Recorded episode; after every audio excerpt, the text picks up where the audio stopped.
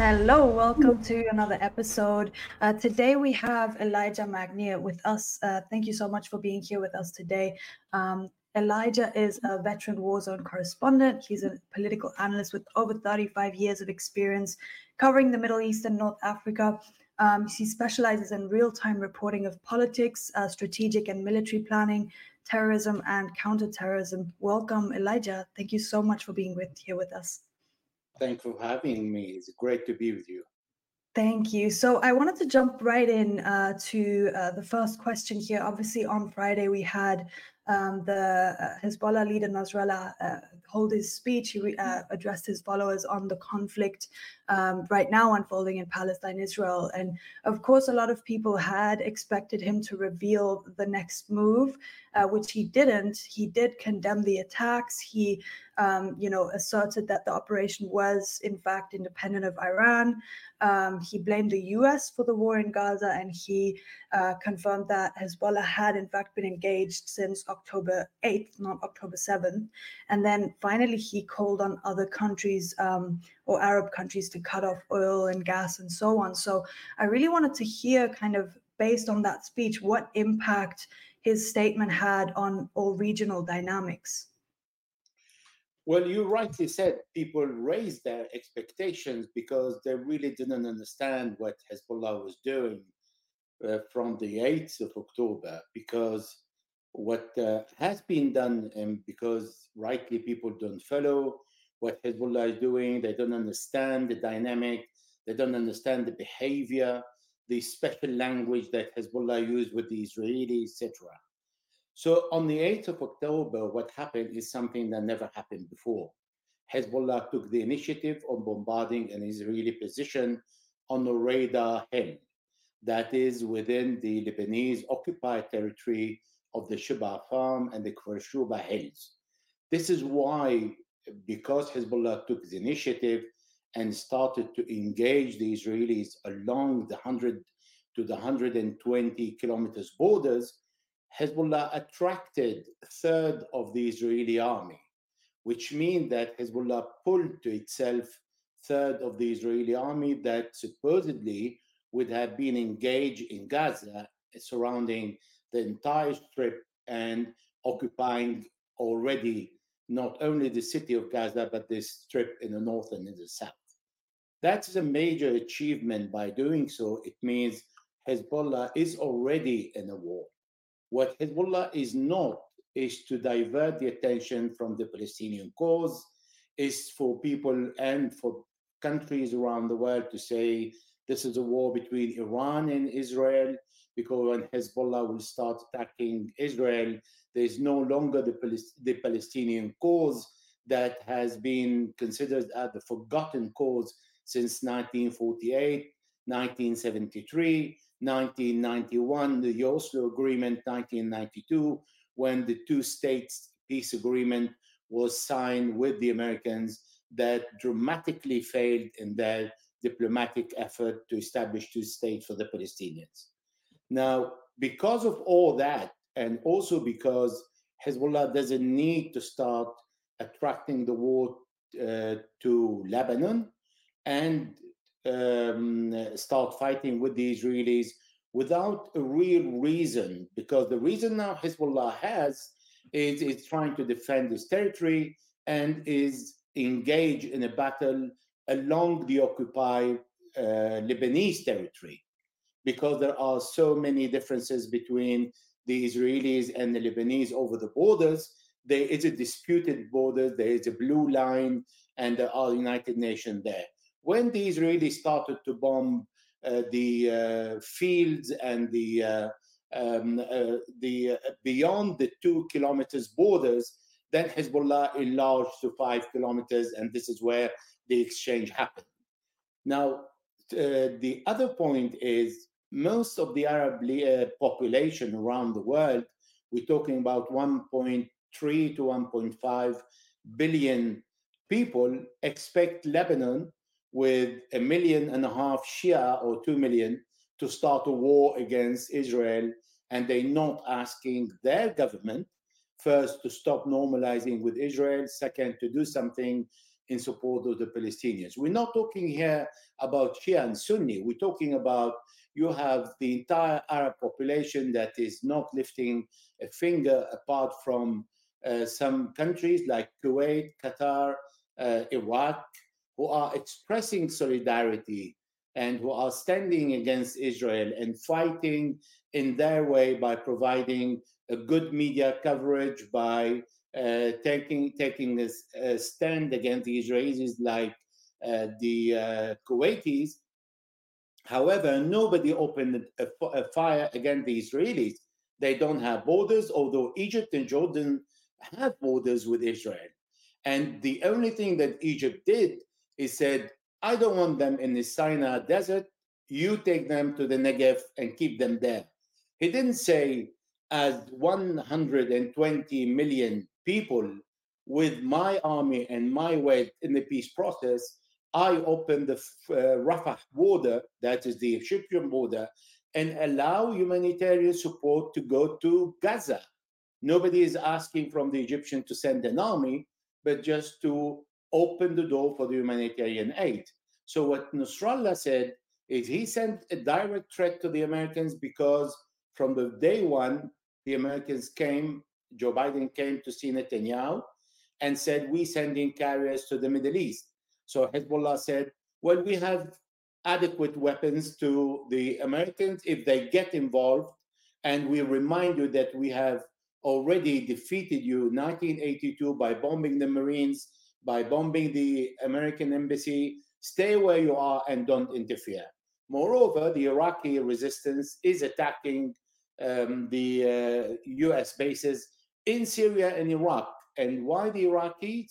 Is because the uh, every time there is an attack in Syria, the Americans go to the soft target and the weakest uh, link that is Damascus and they attack the Syrian who do not want to engage in a battle.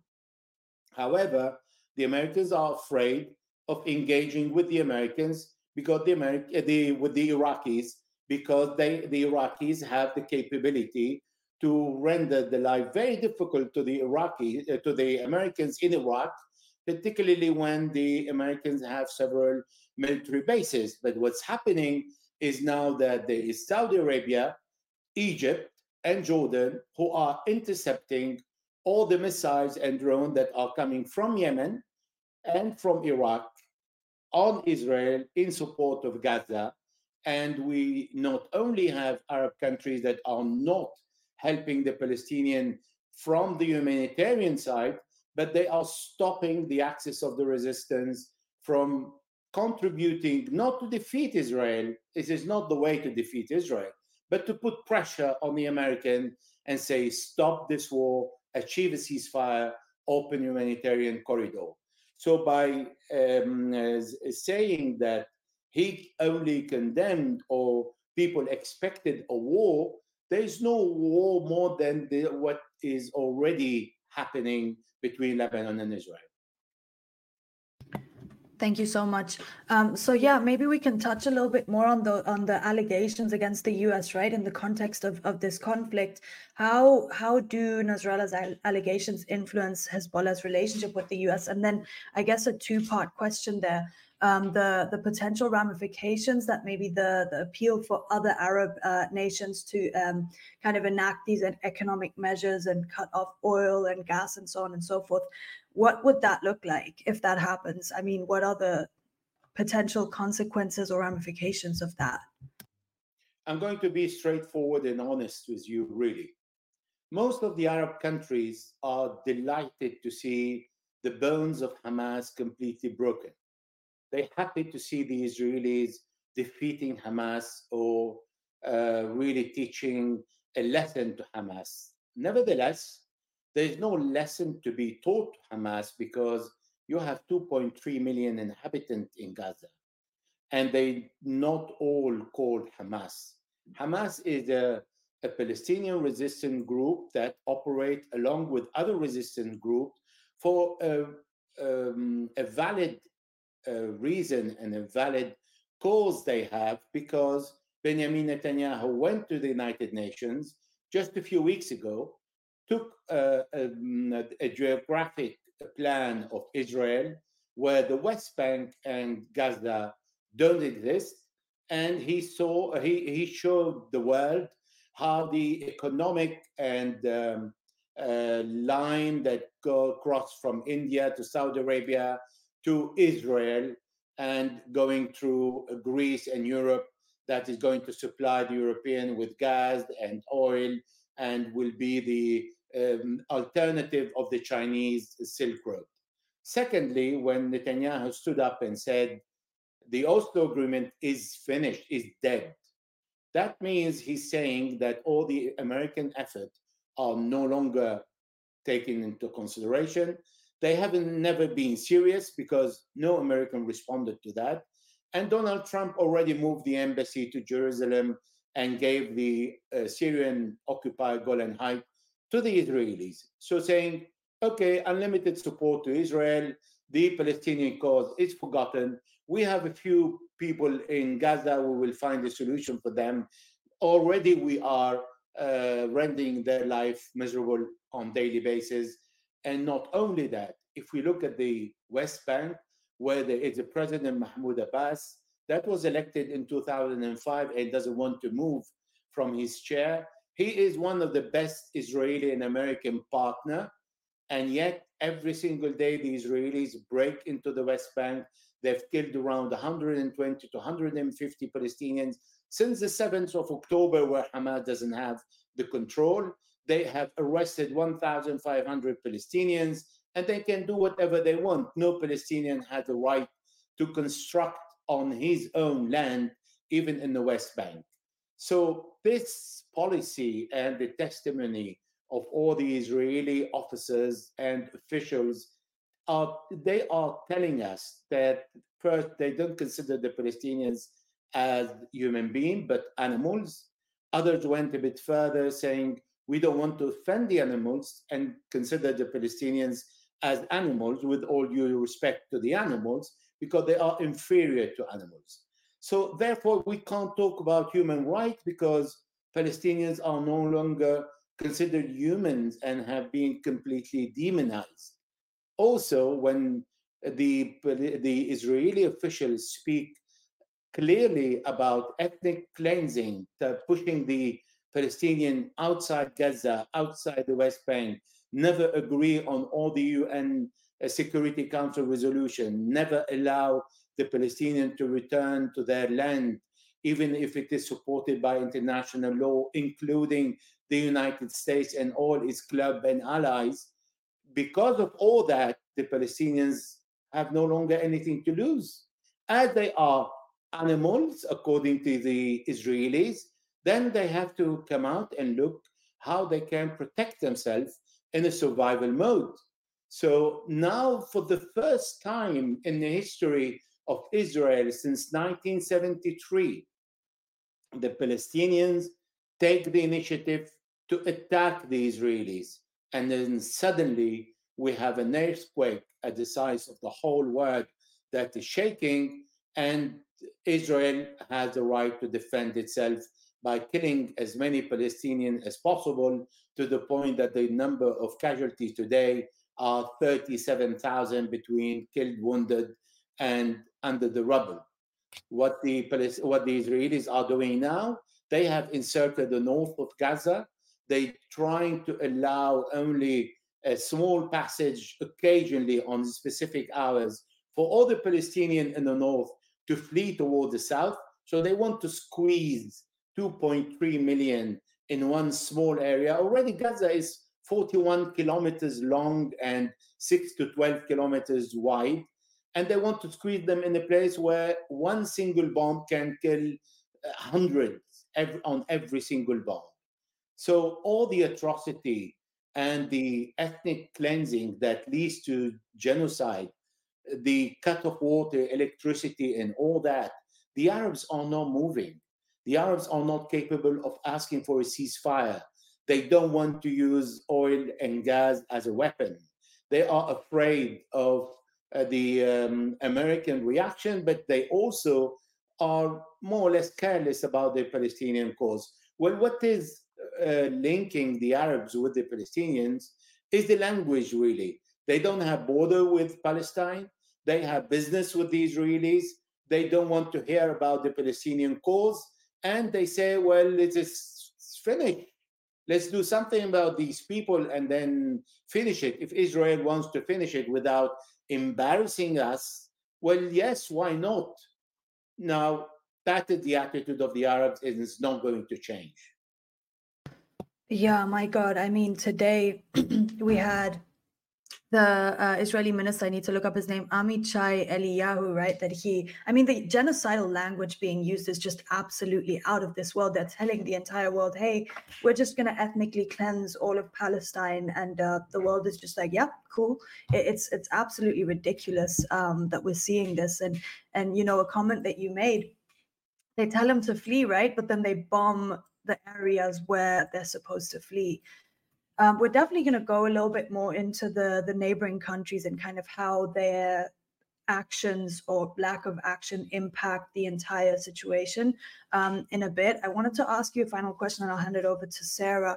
Um, we know that obviously the conflict has evolved massively and Israel's military strategy is kind of shifting a little bit and changing now. And of course, with Hezbollah now, um, with their operations across the, the, the Lebanese Israeli border, they've forced Israel to split their military focus essentially. So I just kind of wanted to ask about um, how Israel's current military strategy kind of looks like um, and how it has evolved now with this latest speech and, and everything that's going on in the region. Well, there are different uh, points that you raised. What the minister Eliyahu said is um, really, this is not shocking. What is shocking is when he was on the interview on the radio and he said, it is possible to nuke Gaza. The problem is not that. The problem is the journalists who ask him, what about the 243 hostages? It is not about the 2.3 million Palestinians in Gaza that you can uh, throw a nuclear bomb on the entire population imitating what the Americans did in Hiroshima and Nagasaki, he was concerned about the 243 hostages. So he doubled down, down saying, well, yes, he needs to take into consideration the life of 243 Israeli. And he's right, because he considered the 2.3 Palestinians as animals. So he has no consideration for the animals, even, even if here in Europe we have a lot of consideration to the life of every being, including the animals. So it shows that the Palestinians have not even the level of consideration that the animals can enjoy. For that, the main concern is about only the Israeli prisoners and captives. Now, why he's saying that? First, he revealed for the first time, admitted that Israel has nuclear bombs. This never been heard of, and Israel never admitted that. Secondly, he is showing the criminal mindset toward the Palestinians that exists in the um, mind of the of many Zionists. We don't talk about Jew here because the Jewish religion, most of the Jewish religion, stand against these acts they are against their religion. There is no connection what Netanyahu is trying to make between uh, the Jew and the behavior of the Zionists in Israel. Now, what the aim of Israel at the moment in Gaza? What they're trying to do is they have surrounded Gaza from different sides. If that is your question, isn't it? So it, correct. From, yeah. Yeah. So from the north west along the coast. They pushed forces toward the Al Shati camp. From the north, uh, they pushed forces toward uh, Beit uh, Hanun and Jabalia. And from the uh, middle, they pushed forces toward uh, north of Wadi Gaza, the Gaza Valley, to cut and surround more or less 100 square kilometers of territory and allow a small passage for people while they control it under fire to go from the north to the south. Because, first of all, the number of casualties of the civilians is affecting the um, narrative in, worldwide. So they don't want to hear more civilians are killed, although they have uh, total disregard to the life of civilians. Secondly, they bombing hospitals. They want to evacuate the hospitals because people during uh, my work as a war correspondent in area where Israel uh, has bombed uh, in Lebanon or in Gaza, people go to hospitals for two reasons. First, because they think it is safer.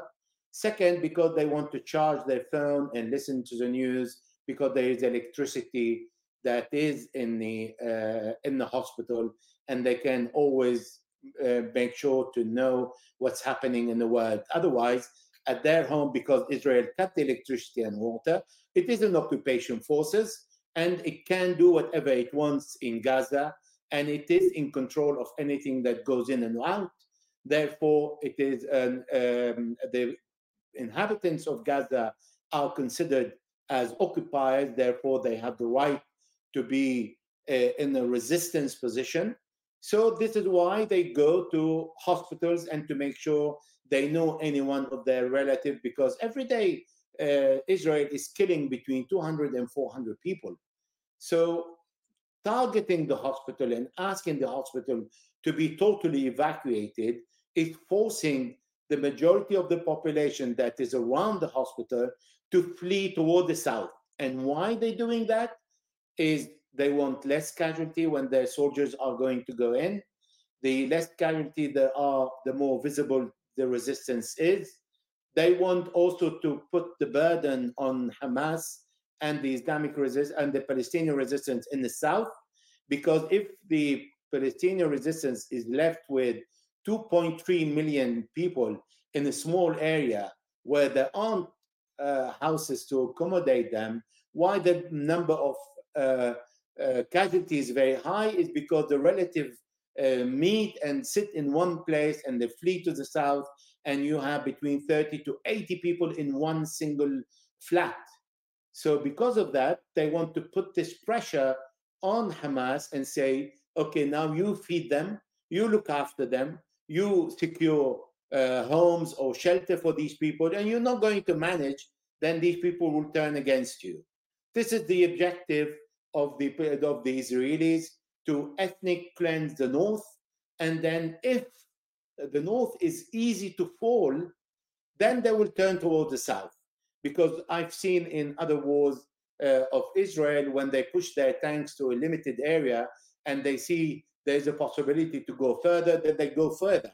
So they take the opportunity. They are very fine military strategists. So if no, the North doesn't stand and doesn't hold, all the resistance in the North after the invasion uh, doesn't make the life of the Israeli uh, occupation forces difficult, then the Israelis can turn towards the south and create a, a, serious exodus of all the Palestinians outside Gaza, which I doubt is not going to happen because I don't think the resistance is not aware of the Israeli plan.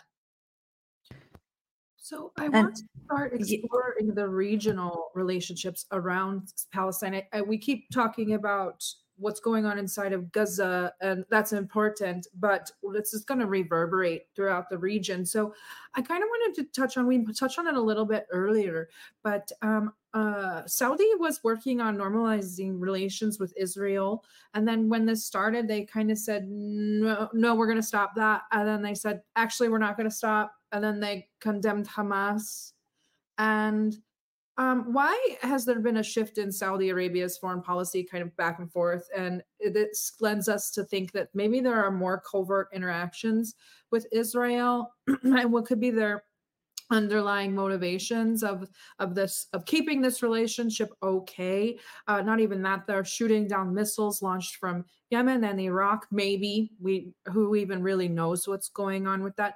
And also um, from an outside perspective uh, as someone that lives in the West, I always look at Saudi Arabia with an expectation that they would be the stewards of uh, Islam in a way because they're the host of the holiest sites in Islam, but they're they're they don't really step into that leadership issue like Iran does. And why do you think that is with Saudi? Is it just a a money thing or is it is there something else kind of going on? The Saudi Arabia said they're not going to normalize with the Israelis now for several reasons. First of all, they don't want to give this normalization achievement and victory to a Democrat like Joe Biden, who considers Saudi Arabia as a pariah state.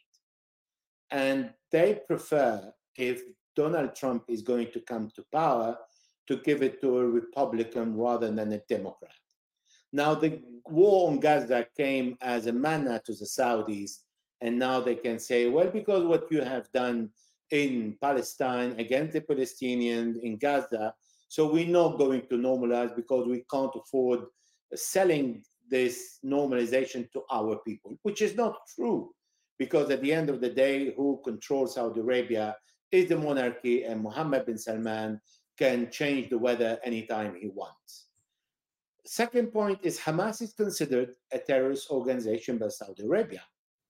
People maybe don't remember that, but many Hamas officials were thrown in jail in Saudi Arabia. Third, the leadership of the Sunni world in the Middle East is over, is no longer in the hand of the Saudis. Turkey took a bit. Uh, Saudi Arabia maintained some interest in some area. The main interest was in Syria and Lebanon, really. And the Gulf countries respect the Saudis and they can't say no to the Saudis for any issue, at the exception of Qatar, that was boycotted by the Saudis and uh, the Saudi imposed sanctions on Qatar for a few years until they understood that Qatar is surviving really without the Saudis. But there is something that unites the Gulf countries together and doesn't uh, allow the strong split among them.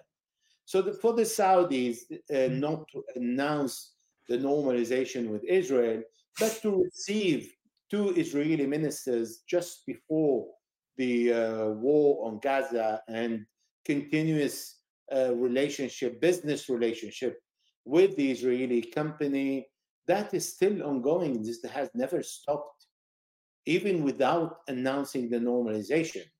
Saudi Arabia today is no longer interested in leading the Arab state or the Sunni in the Middle East or in the world. They're no longer the leaders.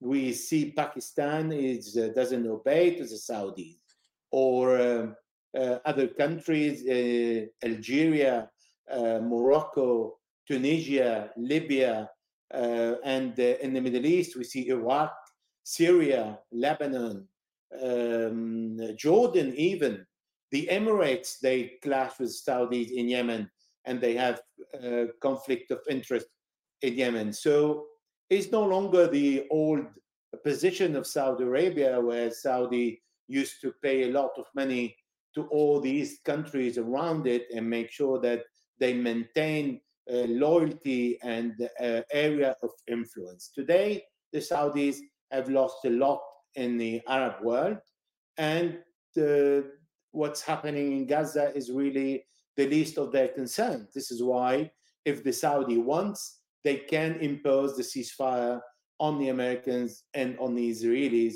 with no time. But this is not the will of the Saudis. They just walk like all the others and say, this is what we call for, but we don't want to impose. And the war on Yemen, Saudi Arabia used to call three to five times a meeting of the United Nations Security Council uh, or the General Assembly and for Gaza, they didn't call not even one. Well, you brought up Yemen, so that's another thing that I want to explore because we have a recent, uh, the recent peace, we'll call it peace, negotiated by China between Iran and Saudi Arabia, for all intents and purposes, ended the war in Yemen. Um, has obviously not ended the blockade, but and we work closely with Yemen, so we get regular updates from there. But what we do have is from, I kind of want to read this statement because I found it to be quite interesting. Um, Ansarallah. Uh, people actually, I want to say that people are mistaking and saying Yemen has declared war. Uh, Yemen has not declared war on Israel. Ansarallah has declared war or just a sustained attack. So, um, striking the Zionist entity made us feel warm and happy inside, and we were overjoyed when the, we heard U.S. aircraft carriers were coming. We asked Saudi Arabia, despite being our enemy, to let us through their borders to fight in Palestine, but they refused, even though we're we're very excited to fight.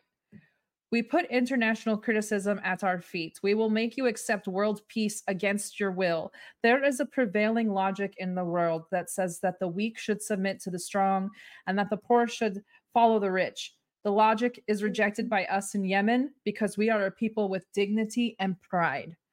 Um, they took responsibility for those three attacks. Um, and have basically declared war with the Yemeni military, kind of saying we support it, but we're not declaring war. Um, how does does this change anything for Yemen? Um, uh, what I'm seeing now is a kind of a shift uh, where Yemen is somewhere that we've worked with for about two years now, um, kind of a forgotten uh, people, a forgotten place in terms of foreign policy. And now that I just asked you about Saudi, and we've decided we've agreed that Saudi is not the leader, can Yemen now emerge because Yemen has taken a hardline stance from the very beginning and is now saying we're going to continue to attack from the south whether or not they let us. So what what does this change? How does this influence regional cooperation or arguments or diplomacy or can can Yemen even enter into international diplomacy given the state that they're still in?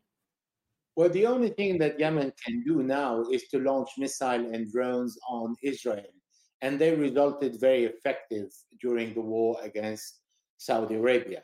And we have seen what they have done with Aramco, how they fought the Saudis to a ceasefire, etc. Now, the problem is that Yemen is far from uh, Gaza. And because Yemen is very far from Gaza, all its missiles and drones need to cross between 1,500 to 1,700 kilometers the ballistic missiles need to go above uh, the uh, level of Earth and then go down, and it was extremely easy to be intercepted. The problem with Yemen is Yemen doesn't have the Iranian technology with the missile that can, to, to put it in a more simple uh, terminology for those who do not uh, know a lot about the military, so the, the, their missiles cannot change speed while, while they are in the air and to avoid interception. This is why countries like Saudi Arabia and Egypt and the Americans who reinstalled the Patriot missile and interception missile back in Saudi Arabia when they pulled them out um, when they were in disagreement with the Saudis and they wanted to teach them a lesson. Now they are back and they are back only to serve Israel. And the Saudis accepted because the, uh, the one reason, one objective is to defend Israel, to defend the airspace of Israel, and to prevent the Yemeni from uh, bombing Israelis and gather more support for their cause. Can you imagine a missile landing in Israel, launched from Yemen, how the population in the Middle East will sympathize more with the Yemeni cause. They no longer they will no longer looked at as a small militia who needs to be um, destroyed, but at least a part in Yemen that support the Palestinian cause, where all their regimes like Egypt, Jordan, Saudi Arabia, Bahrain, the Emirates are not supporting the Palestinian cause and are leaving the Palestinians for their destiny. So the only people who are firing against the Israelis are from Lebanon, from Yemen, and from Iraq. I don't want to mention the Syrian border because the Syrian border from the occupied Golan Heights is more or less the same group as the Lebanese and the Iraqis and the Syrian resistance. But uh, that's a bit limited because it's much more complicated and Russia plays a role and the Russian Israeli relationship plays a role, and uh, the uh, uh, the Damascus Authority doesn't want to start a war with the Israelis that is capable of reacting harshly now that it has the full support of the international community that closes an eye even on its war crime and crimes against humanity. Well, you were you don't think that you're going to get away with not talking about Syria today, do you? You can't just it's we're not going to not talk about Syria. We have to talk about Syria. But first we'll talk about Jordan. So Jordan has a one of the largest Palestinian uh, populations in the world outside of Palestine. I think it might even be larger than the than the population in Gaza. But um, they have the you know they have strong historical ties with Palestinians. Uh, the uh, the people there have been protesting, asking them to open the border. They've refused. The King of Jordan has done a couple photo shoots. Then they recalled their ambassador, but then they also offered to host uh, U.S. military and air defense systems. Uh, what's kind of the story with with Jordan? Um, they've they they they seem to be the one in the region that has the strongest ties to the West, if if I could say that. Yes, you certainly may say that because, uh, for example, Jordan during the war in Syria, uh, with along with Turkey, uh, has established uh, an operational room for the Americans and the Gulf countries to uh, plan and support uh, the all the attempt to destabilize and create a failed state in Syria. So um, Jordan was the first to warn the Israelis about the 1973 war, and that Jordan maintains an excellent relationship with Israel even before Egypt signed a peace deal with the Israelis. Now, yes, Jordan doesn't want the Palestinian exodus from the West Bank, and this is what the Israelis are trying to do. And ethnic cleansing, it means eliminated the presence of the Palestinians. This is what the, is the Israeli target at the end of the day, is to push out the Palestinian in the West Bank toward Jordan and the one, the one in Gaza toward Egypt. And the Americans are trying to bribe the uh, Egyptian and the uh, Jordanian by saying, well, you have debt, we can cancel these debts, and you need financial support that we can step up and give you money if you need to. But uh, let us try to sort out the question of Palestinian uh, refugees or Palestinians who are kicked out. Now, why Egypt and Jordan refuse to have the Palestinians? For a simple reason. Which country can have 2.3 million Palestinian and then a population that is in support of the popula- of the Palestinian cause? Because we need to keep in mind there is a huge gap between an Egyptian and an Egyptian leader, an Egyptian leader with no problem to have a relationship with Israel, and Egyptian population and Jordanian population who never digested the relationship with Israel because they are nationalistic, because they support the just Palestinian cause, because they understand these people have been deprived from their territory and they want it back, or at least to live with the Israeli in two states, as the Americans said, but they never uh, applied. So in Jordan, if we have 2.3 million, there is a strong possibility, as in Egypt, to destabilize the regime. For that, nobody wants them. And but they're not putting enough pressure on Israel, recalling the ambassador, so what? At the end of the war, and going to end in one week or one month or two months, well, maybe I'm exaggerating two months. The Israelis can't last for two months, for two more months.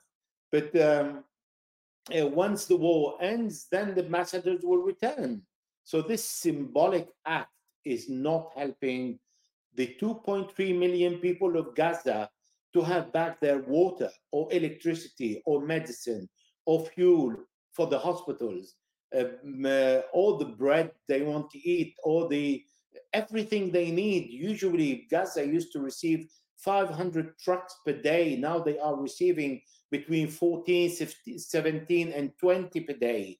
And these trucks, for your information, they cross Rafah the Egyptian border, they go directly to the Erez border where the Israelis are. They empty the truck, they control it, and then they send it back with the United Nations um, employee who have lost 70 so far, killed by the Israelis, and they are back and distributed to a small, tiny portion of population that are living with the United Nations uh, employee in their schools because schools uh, the, the Palestinians consider these are the safest place, hospitals and schools, churches and mosques. Well, no, they all hit and they all uh, have been uh, destroyed, and uh, the Israelis committed massacres in these places. So the Jordanian, I think they um, so far are exerting a very shy uh, influence or policy. They trying to voice their support to the Palestinian, which is right, but they don't do more than that. The Palestinians don't need only voices. And if we talk about what the um, Jordanian are doing, what the Egyptian are doing, because these are the two countries with the border with the Palestinians, and then we go to the Lebanese and say why they are not waging war on Israel, and they have already lost 60 men with their war on the Israelis. So you see, just to mix up the first question and this question together. All right, now we have to go to Turkey. So Turkey and Israel work together in Armenia to, to ethnically cleanse Artsakh, now known as Nagorno-Karabakh. But Erdogan has come out very strongly against Israel um, and condemning them, calling it a genocide repeatedly, refusing to condemn Hamas, and going as far as to not only promote but then participate in a massive protest, which then Israel bombed the Turkish hospital in Gaza. But why do you think Erdogan is positioning himself like this? People keep saying, oh, he, he has an election coming up. He, he doesn't. He doesn't have an election coming up. Um, I guess he could use popular support in a way, but um, is he only doing this because he can get away with this being a NATO member and kind of uh, not like still being in the pocket. Uh, it, they, he also helps transport oil from Azerbaijan to Israel. So, so what is Erdo- Erdogan's kind of uh, end game here, or, or what's his what are his intentions? Nobody ever knows, but I'm still going to ask you what Erdogan's intentions kind of are. Well, if you look at the beginning uh, of the second week of October, Erdogan said nothing he was almost silent. And uh, with the killing that started against the Palestinians, he remained silent. He was outspoken only in the last few weeks. But he did not cut relationship with Israel as Bolivia did. He did uh, only recall the ambassador. There are uh, a bit of exchange of rough uh, uh, discourse between him and Netanyahu, but uh, the situation was much worse in 2010 during the flotilla and the attempt to support Gaza at that time. Now, the reason why Erdogan remained silent for quite a while is because during the last elections, Erdogan understood that he was almost losing the election and the presidency.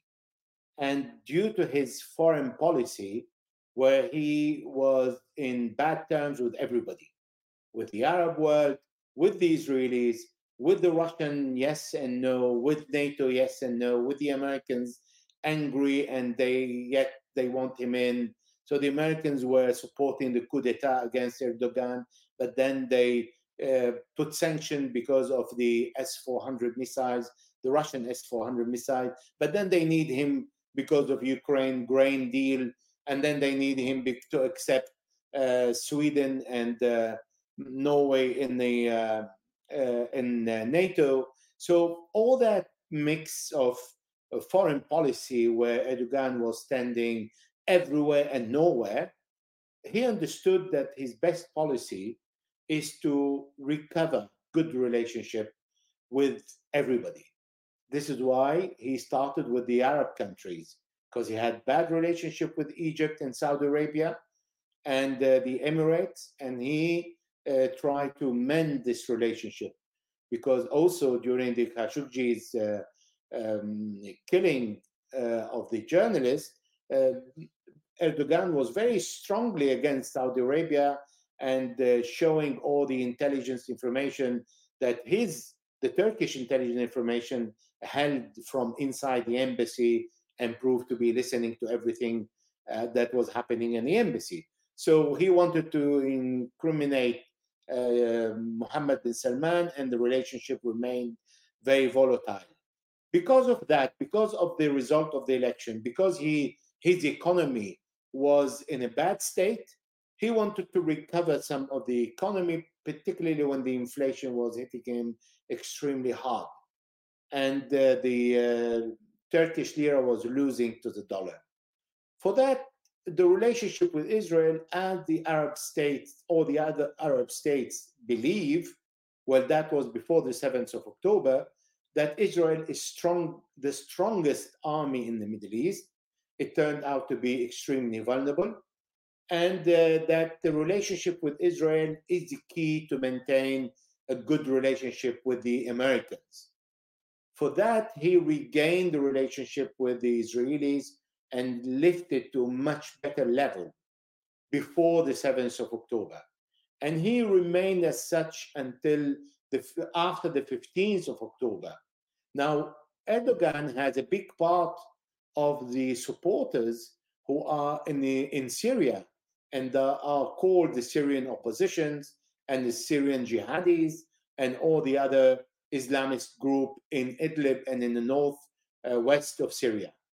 And because of that, his position as the leader, a secondary leader of the Arab world that he wanted to become as such, uh, made him in a very embarrassing situation, particularly when the uh, when Hamas uh, is said to be a Muslim Brotherhood, and he is also a Muslim Brotherhood, along with other countries in the Middle East, like Qatar, for example. So because of that, he feels some duty to support Hamas. But even though in the first couple of weeks he didn't, until he understood that this is going a bit far and his silence is going to cost him even further, now he stepped in. But still, he did not take any serious step to force or to threaten the Americans. I will never accept Sweden as part of NATO if you don't stop the war now. I will never I will allow the Russian to do this and that in the Black Sea if you don't. He didn't threaten the Americans to squeeze them or to twist their arm to stop the war in Gaza. Every single leader in the Middle East has something to uh, use to put pressure on the Americans and didn't do that. Even Egypt, even the Saudis, the Emiratis, the Bahrainis, they have the biggest uh, military base in Bahrain. Everybody has something, but they should not do because they really want to get rid of Hamas. And we're going to go back there. Now we're here. It's Syria time. So, um, President Assad has not issued any statement at all, I don't believe. Um, the last time that a statement even came from his office was 17 October. Um, we know that Golan Heights have been repeatedly attacked. Um, also, with Hezbollah launching rockets there to hit the IOF. And then uh, IDF in the beginning, not so much anymore, but they repeatedly hit Damascus and the Aleppo airports, uh, shutting them down for periods of time. Uh, we understand that the Syria is is spread completely thin, but to have uh, I know, and we know Assad is a very quiet and pragmatic leader, but I was hoping that with his recent forays with China and Russia, that he would be uh, more outspoken. And he's just not really said anything other than um, showing his sympathy and uh, condemning Israel. Uh, he didn't condemn Hamas in his statement. But we do know that Hamas and the Syrian Arab Army didn't really get along, but they've normalized those relations since then. Um, why do you think that Assad is so quiet, and what do you think that his his silence means, if anything? It's a difficult question you're putting me here. So there are many points to share with you today. First of all, Hamas was not in a good term with Assad only. They participated to overthrow Assad, and they were active in fighting within the Takfiri group, within Al Qaeda group, and within the uh, Syrian opposition groups. So, with all the groups, with the pro Turkey groups, uh, the Palestinian were there. And Khalid Mishal, the uh, former representative of Hamas outside Gaza, was one of the main reasons that brought Hamas into a disastrous relationship with all the Arab countries that were supporting the Palestinian cause. Now, this relationship, following the intervention of Sayyid Hassan Nasrallah of Hezbollah, he managed to convince Assad to receive the Hamas delegation. And he did. It doesn't mean the Syrian population for, forget about or forgot about what Hamas did. However, in the Syrian mentality, the support of the Palestinian cause is there because this is what Syria was about. It was one of the first countries who fought against Israel in 1973 to recover the Palestinian territory and has lost the Golan Heights. Now, that's one aspect. The second aspect is the Russian who are not ready to start another war with uh, Israel, or at least to support a war, a Syrian war against Israel.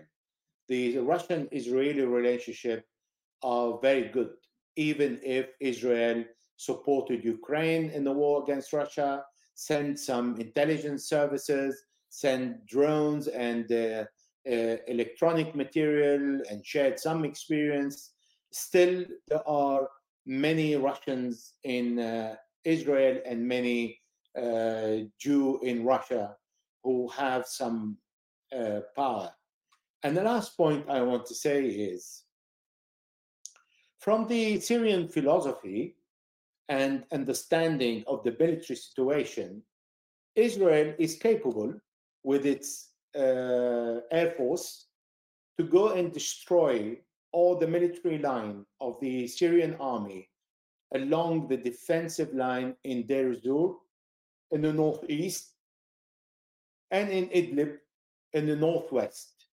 And what will happen is it will open a road for the Kurds to advance in Deir Zur and for the jihadists and Al Qaeda to break in Idlib and uh, uh, go toward the north of Aleppo because Assad doesn't have the possibility today to open a front against the Israeli, according to his understanding, although the Iranians have another point of view that is completely different.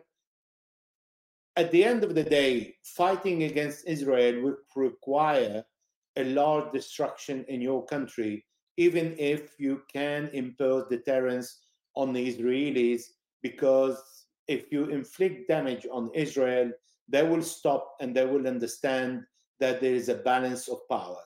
This is not something that Assad is uh, ready to do today because of his economy, because of the crippling sanction on his country, because Iran brings one tanker of oil per month and he doesn't receive a lot of support from any other country, but a bit from Russia and a bit from Iran and because he needs to look after what there is to maintain the country still united within the area that is under his control, where there is a large concentration of population. Already, the European and the Americans are imposing very harsh sanctions on Syria.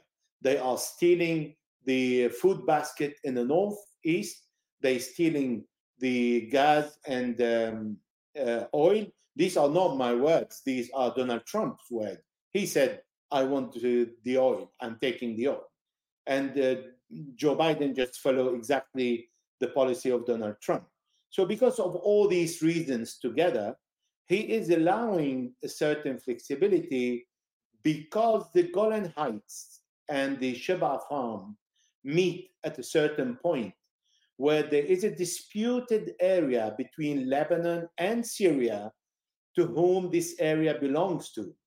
So if Hezbollah fires from an area that is considered by the Israelis as a Syrian occupied uh, Golan Heights, then they blame the Syrian and they bomb the Syrian. But from Hezbollah's point of view, it belongs to Lebanon, and therefore it is legitimate to bomb the Israelis from there. And the last point is about the Israeli bombing of the airports. The Israelis have a very good intelligence services. every time there is a plane that is landing, one of these, for example, when the, the Iranian foreign minister Amir Abdullahian came to Syria, before the landing, the Israeli bombed the Damascus airport. So the plane was forced to go to Aleppo. And within minutes, they bombed the Aleppo airport. So the plane was forced to land in Beirut, and then he traveled by land to Beirut.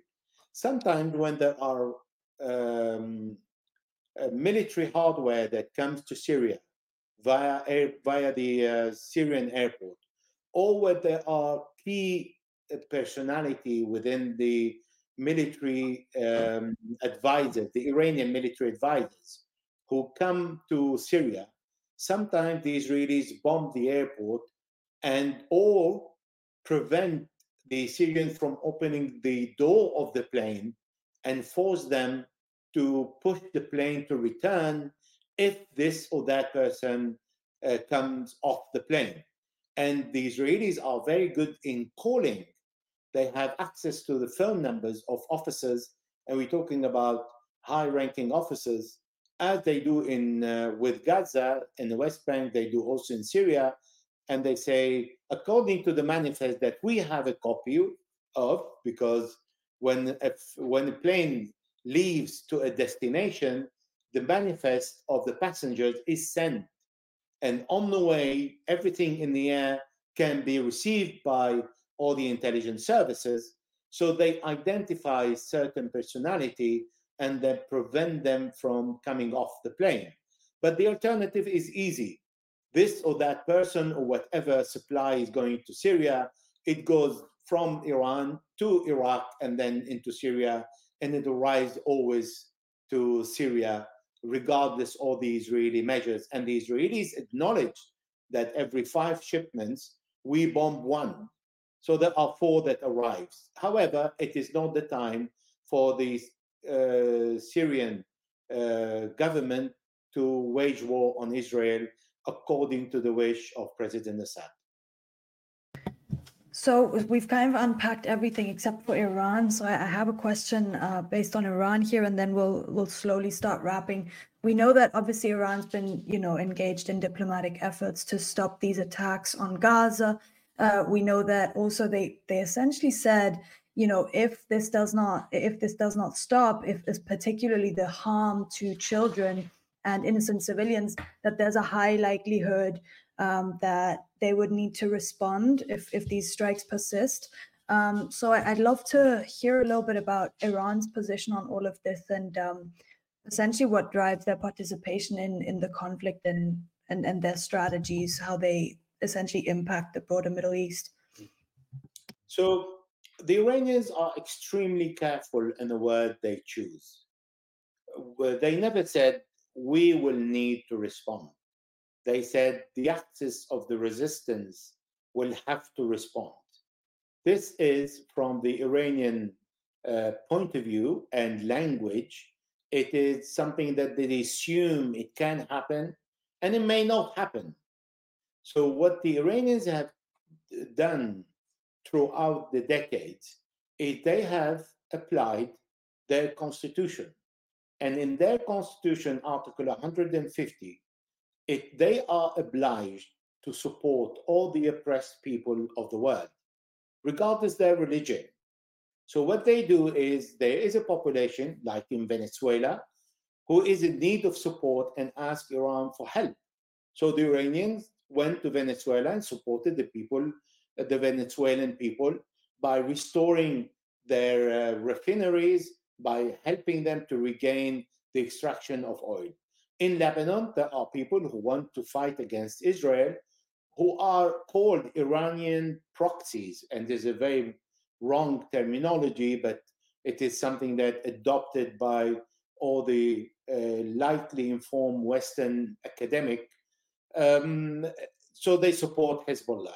If Syria wants to fight and uh, keep the state united and want to fight against the uh, jihadists, then they support Syria. It doesn't mean Assad is Iranian proxy because Assad disagrees with Iran on many issues, disagrees with Russia on many issues, and at the end of the day, he's doing what is in what he believes it is in his interest. Because had Syria been an Iranian proxy, the missile would have been falling on Israel since a very long time.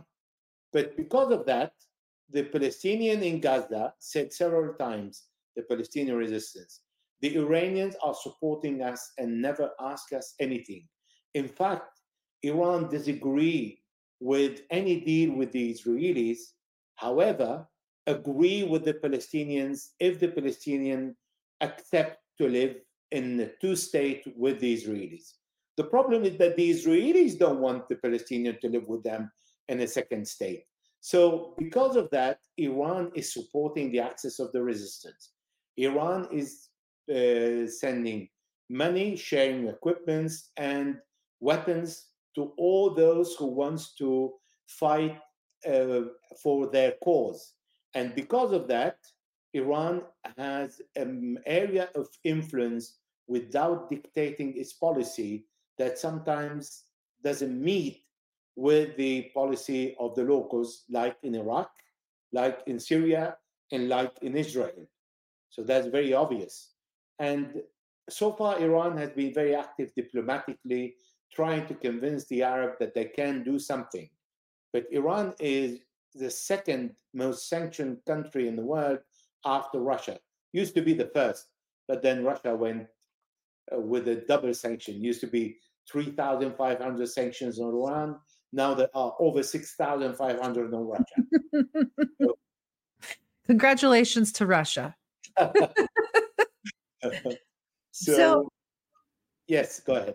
Um, then we have to ask, since you mentioned Russia, so we're, we're we've talked about that for gosh a year and a half. I've always looked at the Russia Ukraine um, conflict as one battle or one stage in the World War III, the battle between unipolarity and multipolarity, mm-hmm. and then seeing those uprisings in Africa as another kind of facet or front, and now Israel and Palestine. I think I see it all as like kind of an interconnectedness. Um, I'm wondering if you see it that way. Um, also, with uh, Ukraine and Russia still ongoing, how does this contribute to that? How long does this last? Does this lead into another front with China, Taiwan? Like, where are we going? Because everything's still in flux, and I just don't believe that the Israel Palestine thing is the begin beginning or the end all be all. There's there's so many more things that are moving at this point. Everything is connected, and nothing is separate and I'll explain that. First of all, the story started in 2015 and not in 2022. In 2015, Russia was convinced that the Americans are doing their best to dislodge Russia from its naval base in Tartus, Syria. The Russian went in Syria to support the uh, Assad government for one objective is to tell the Americans, let us work together. Stop this war. You're not going to achieve this objective. And the alternative is for the jihadis, the Islamic State and Al Qaeda to occupy this area. You're not going to be able to contain it because you've done this mistake before in Afghanistan.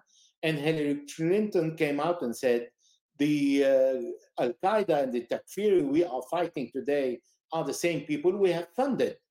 So things will go out of control, and then we start uh, from the beginning to fight these people that you are supporting today. The Americans thought that it is possible to make a deal with the Russians, and that was at the time of Secretary of State John Kerry. But then the Pentagon refused and considered that dealing with Russia is taboo. And they went out for Russia. Now, what happened later on is the second front is Ukraine. And what happened in Ukraine changed the whole world. In which way? We don't have multipolarity yet. We can't live in this illusion, but we can't even pretend to have multipolarity after the first or the second or the third year of challenging the unipolarity. The Americans after Second World War it took them from 1945 to to 1982, when the perestroika dismantled the Soviet Union, to control the whole world until 2015, when the first time Russia uh, rose uh, and stood up to defend its interest. In 2011, uh, Russia at the time of Medvedev failed to stop the Americans from uh, invading and attacking Libya. So everything started in 2015. Because of the attack on Russia, where 50 nations, according to the Americans' information, gathered in Ramstein to attack Russia, defeat Russia, cripple the Russian economy, divide Russia into so many mini states, and they have failed. Because of that, we are observing a very big change in the world, where first of all, the um, uh, the uh, uh, I was disconnected this uh, by the information that uh, Russia, uh, Israel cut Gaza in two. Well, that was um, a few days ago, not now. So, they, well, they keep saying it over and over again. So they've said it again today. So yeah. you know the the this the misinformation with Israel is just yeah. So because of that, we have seen a major shift in countries like Saudi Arabia, the Emirates, uh, saying we want to deal with China with the yuan. We want to sell oil to China, and we want to exchange with local currency. We want to be part of the BRICS uh, they started to refuse to uh, reduce, uh, to increase the uh, oil production that Joe Biden wanted an increase of 1 million barrel per day. Russia said, let us decrease of 1 million barrel per day. Saudi Arabia said no to both, and they decreased of 2 million barrels per day. So we've seen the OPEC country looking after their own interest, but not the American interest in that particular case but we cannot generalize. We've seen how India, one of the closest allies of the United States, joining effort with Russia and China, refusing the sanctions on Russia. We've seen Africa, how is kicking out France, how is joining the uh, uh, Russian in a meeting in St. Petersburg with 49 countries, meeting with President Putin, who explained to them what's happening, and who received them and expressed his readiness to support them. We've seen how China is so active in uh, Africa, and the Americans say we cannot defeat the Chinese there. How Latin America is turning the page and standing for its own interest, not necessarily against the United States, but also with Russia. So all that shift, including Gaza reaction today, is because the Americans are no longer a viable partner uh, for everything for peace, for partnership, for commerce. They are the bully of the world, distributing sanctions left, right, and center, forcing, luckily, forcing the countries to look for alternatives of the SWIFT, alternatives of the dollar, alternative of commerce and trade in local currencies so, and in the yuan or in other currency, and the fall of Europe. That is a major event. And all that because Russia did not fall in Ukraine. Had Russia fall, fell in Ukraine, we would have seen another 50 years of a US occupation with the, with the European ally and a total colonialism again of the whole world. Today, we, we, we observe the total decline of the European economy, total decline of the European um, influence in Africa and in the Middle East. They're almost non existing. We see the rising of countries in uh, Africa, in the Middle East, in Latin America, in Asia, and all of that because Russia managed not to lose. That's it. That's it. And now, today, we see a hesitant China. Although they have managed to break the ice between Iran and Saudi Arabia, but still they need a more active role That is the wishful thinking of the Middle Easterns. But it doesn't mean this is what China is ready to do so because China is still maintaining excellent relationship with the Americans because they both need one another and they both still dealing with one another notwithstanding all the sanctions that America over 550 sanctions on China is imposing on China. So we see the Chinese pragmatic. They work on 100 year plan. They very patient in working on um, taking things gradually, entering into continent in a different way. They are well established with the Russian now, with the Russian gas line that comes from Mongolia, with many sources of energy that come from Iran, from Saudi Arabia, from the Emirate, from different sources, uh, from Azerbaijan, from Venezuela. So all that China is making sure that economically strong. And then it turned out to look at this war as uh, at this military as the war is happening tomorrow and it's never going to happen at the same time. And because of that, China today is a very powerful country and it is much more powerful because Russia was not defeated. What the Americans wanted to do to defeat Russia and to send a message to China, they failed and they brought Russia and China closer together like they have never been. And that is uh, the hope of humanity when Russia and China are offering a model that is not a warmongering model to the world as the Americans offered. And I can tell you, whatever the Chinese and the Russian model is going to be, is not going to be worse than the Americans because we've seen the worst in Afghanistan, in Iraq, in Libya, in Syria, in Palestine, how they uh, deal with double standards, the ultimate hypocrisy. If um, at the beginning of the war in Ukraine, Ursula von der Leyen said, if Putin cuts the water or electricity, that will be a war crime and we will persecute him. And then this is what exactly Benjamin Netanyahu is doing with the Palestinians. And then Ursula von der Leyen goes and speaks illegally in the name of the EU, and she doesn't represent the EU foreign policy and say the EU is with you. France exactly did the same. Germany did the same. But these people don't count anymore. So just this double standard and hypocrisy, it's thanks to the internet, is much more obvious today. And people can no longer be fooled about the lack of value that we have here in Europe. And we pretend that we are countries of law, that we respect the law, that we uh, have a certain value we would like to keep. It turned out that I can go to President Emmanuel Macron in the street, insult him in his face, and he will tell me, okay, let us have a dialogue. But if I say Israel is killing children, I go to the police and I am interrogated. We are living in a dictatorship.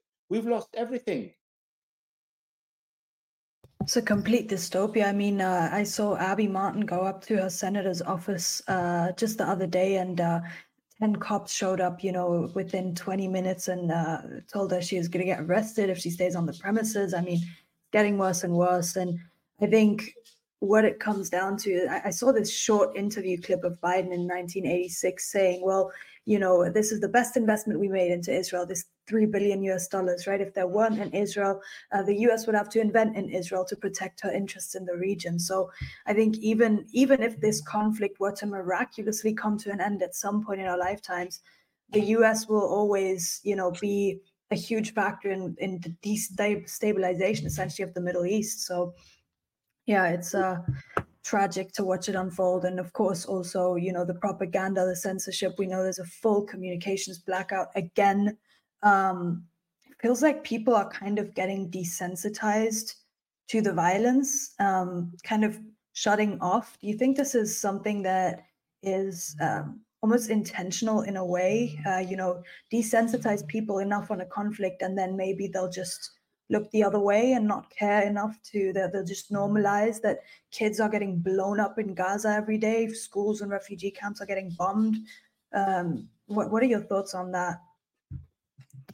I can speak for myself. So uh, when you are in front of so many atrocity and see people uh, killed, and then you have children coming up to you uh, when you are on the scene, when a bomb just landed on a house, killing everybody, at the exception of a child or a little girl, and she asks you, What have I done? I don't understand why my parents have been killed. They've done nothing. Um, what you have to do is, first of all, is something that will affect you all your life, and that is called PTSD. And secondly, you need at a certain moment to shut down to be able to survive and switch into a survival mode where you are not affected by your surrounding.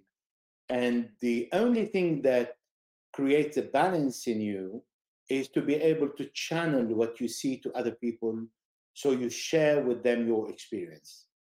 And when you share your, with other people your experience, you distribute in a way with your, your, your article the same responsibility and the same feeling and the same weight of what you have seen to other people. To a certain point, when you think you have become numb, and I've seen many of my colleagues throwing the camera in the middle of the street, going to an airport that is bombarded and closed and where there is no plane, and thinking they just want to flee and leave, but they go nowhere and then return the second day with a little bit more calmer because they have no way out and they need to continue doing their job. So being confronted to so much atrocity, it makes you, it gives you the wrong feeling of being numb, but you're not in your head, your head is working all the time. You mm-hmm. always see these images. You live with these images, and the sense of injustice is overwhelming. So when you hear uh, people like um, uh, Joe Biden or uh, Secretary of State anthony Blinken coming to Israel and say, I am coming as a Jew, you say, what is this? I mean, he's speaking, who said that this is a religious war? Mm-hmm. It is a war for the injustice that these people are suffering for, from. We have seen in our business so much injustice in the world, so much killing, indiscriminated killing, that people just brush like Tony Blair.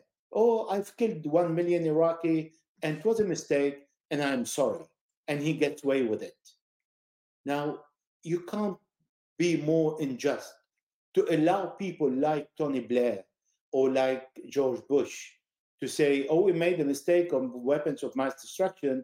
We went and invade the country and we destroyed it and it's still not recovering. We killed a million Iraqi and okay, well, we turned the page. I mean, who told you that the Iraqis are turning the page? Who told you that the Iraqis are not suffering? I'm saying that because I lived nine years in Iraq in Afghanistan, you bombed the hell out of Afghanistan for 20 years to give back the power to the same Taliban. So all that make us as journalists and war correspondents, uh, we are human beings after all. But we see so much injustice that you have two choices. Either you create your own uh, blood and you work as an independent, and then you speak your mind and you can be sure that nobody is going to hire you again. Or you go with the flow and you write what the editor wants, and then you oppress even more uh, all your feelings. Because do you think people in the CNN, um, BBC, Fox News, all the news, uh, Reuters, AFP, AP, UPI, they are not human beings. They don't see what's happening. Everybody see what's happening. We all understand that among colleagues when we start talking. But then when you write it depends who is controlling you. If you are free, you get hardly money to pay your bills. If you're not free, then you get a good salary and you are looked after because you are part of the club.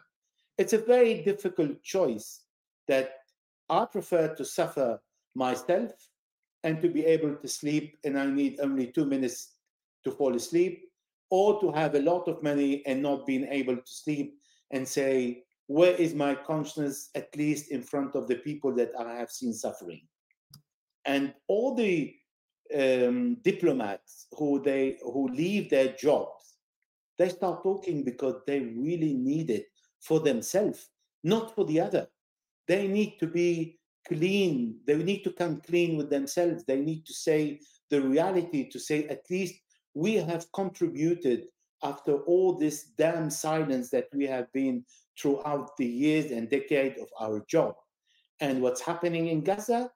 Well, look what Obama said, who is responsible for killing so many people in Afghanistan. He said, the killing of the Palestinian cannot be ignored. Now, he's still not saying this is a massacre because, you know, the Jewish lobby is so strong and the Zionists are so powerful that you risk really uh, heavy consequences. But a person like me, I have the luck of accepting to live with minimum and then speak my mind. Well, it's not easy. I have a huge amount of respect to you for that, by the way. Uh, kind of why I left the mainstream journalism world as well. It's much more um, gratifying for one to to be able to speak the truth and not feel oppressed by some editor in the newsroom. Well, Yara and I have both lost our jobs due to our political views. So please like, subscribe, donate, share do all of those things because now we're free, but we're also very poor. So please, please help us. Please help the independent journalists. But yes, Elijah, thank you so much for giving us so much of your time. And I'm gonna I'm gonna um, message you again in December and say, "Are you ready for another episode?" but thank you for being a regular guest. Would you like to tell our listeners where they can find you? Well, I have a blog and uh, they just type my name and they can subscribe. That will be very helpful. And um, I have my account on Twitter where I say really what I want to say. No. I think we're all saying what we want to say on Twitter now. Thank, well, thank you, everyone. Um, please like, subscribe, and share to us and Elijah. We will be back on Tuesday with Kevork Almassian, sometime this week with Scott Ritter, and sometimes this week with Pepe Escobar whenever he decides to show up. So thanks again, Elijah. Thank you, Yara, as always. And we'll see you guys next time. Thank you very much. Thank you again.